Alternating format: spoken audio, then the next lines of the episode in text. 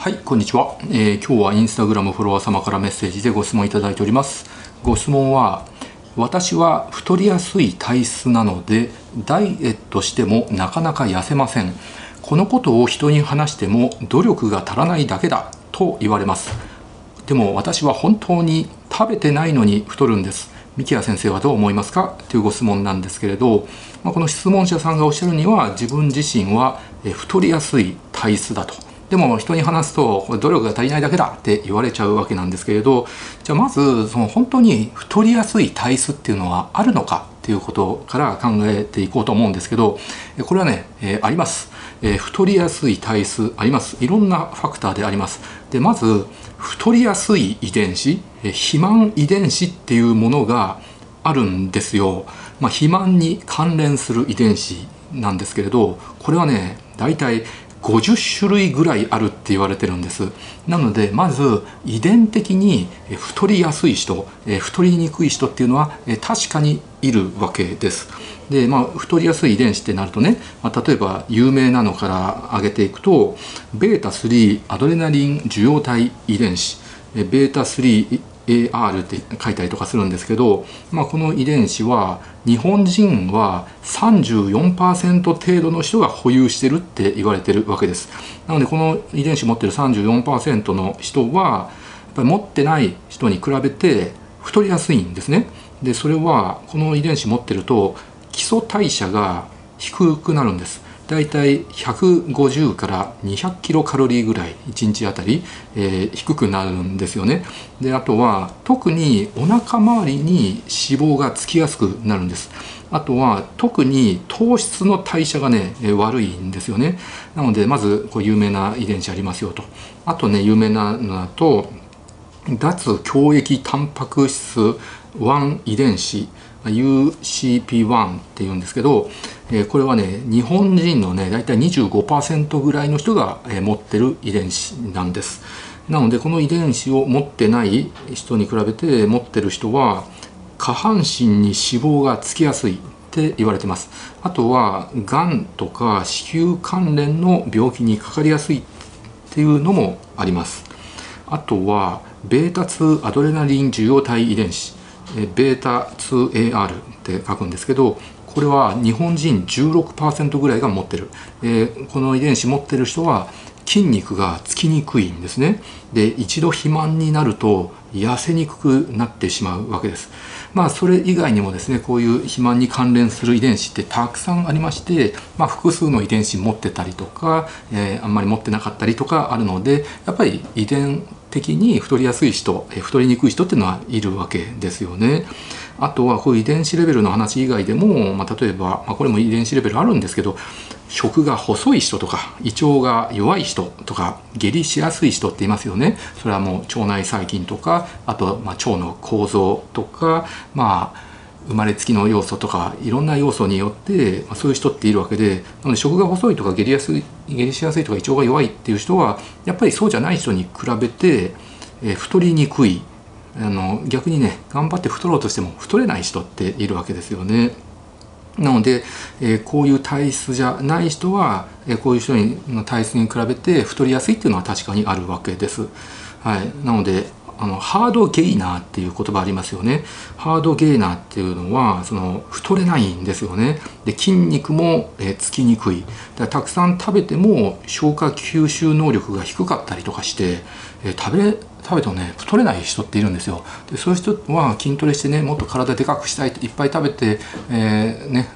体でかくしたいっていうんだけどまあ大きくならない太れないって、えー、そういうことで悩んでる人もいるわけですよね。でその逆であの太りやすくて、まあ、肥満遺伝子持っててそれが悩みだってそれで悩んでる人もいるわけでまああの太りたくても太れなくて悩んでる人もいるわけなので、まあ、当然その逆で、えー、痩せたくてもなかなか痩せなくて困ってる人悩んでる人もいるわけなんですよね。なのでいろんな体質の人がいるのは、えー、確かなんです。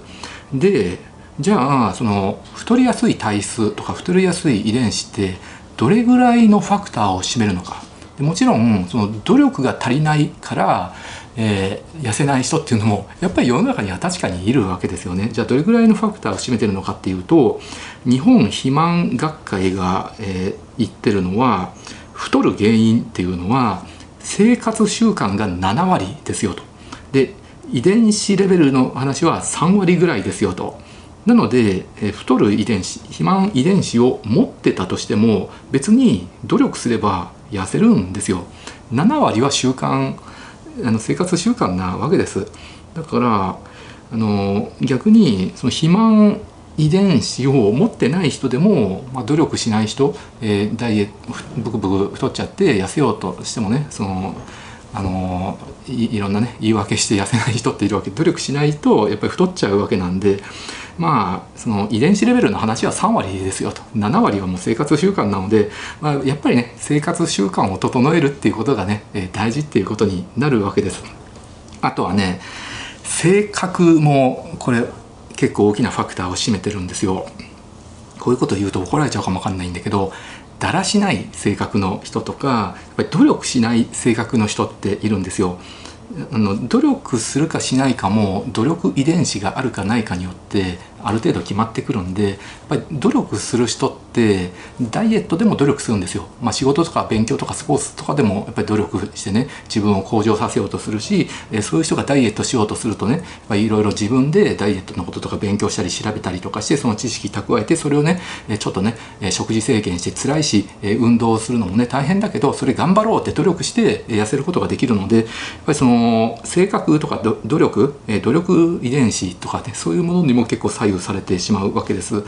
なのでその努力しない人ってやっぱりダイエットでも努力しなくてでそういう人ってねその言い訳を探すことばっかり頑張っちゃうんですよね。なので自分が努力しないのを人のせいにしたりとか環境のせいにしたりとかあと体質のせいにしたりとかするわけです。私は食べてないのに太るんですっていう人ねたまにいるんですけど、まあ、普通に考えて食べてないのに太るってありえないんですよ。食べても太らないっていう人はいますよ。そのハードゲイナーとかで消化吸収能力が低い人なんかはいっぱい食べてるのに太らない。これはね努力しても太れない人。かわいそうでそれはわかるんですけど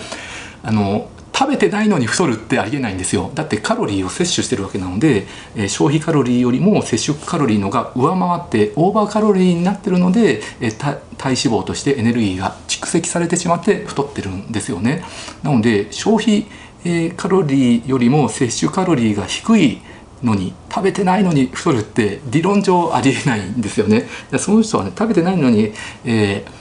ー、あの太るんですっていう人はね本当は食べてるんですよだからそれ言ってる時点で、えー、そういう人は努力してないだけっていうふうに見なされてしまいますよね。だって本当に食べてないのにね太るんだったら水と空気からエネルギーを作り出すことができるね。もう新人類もう進化した人としかあの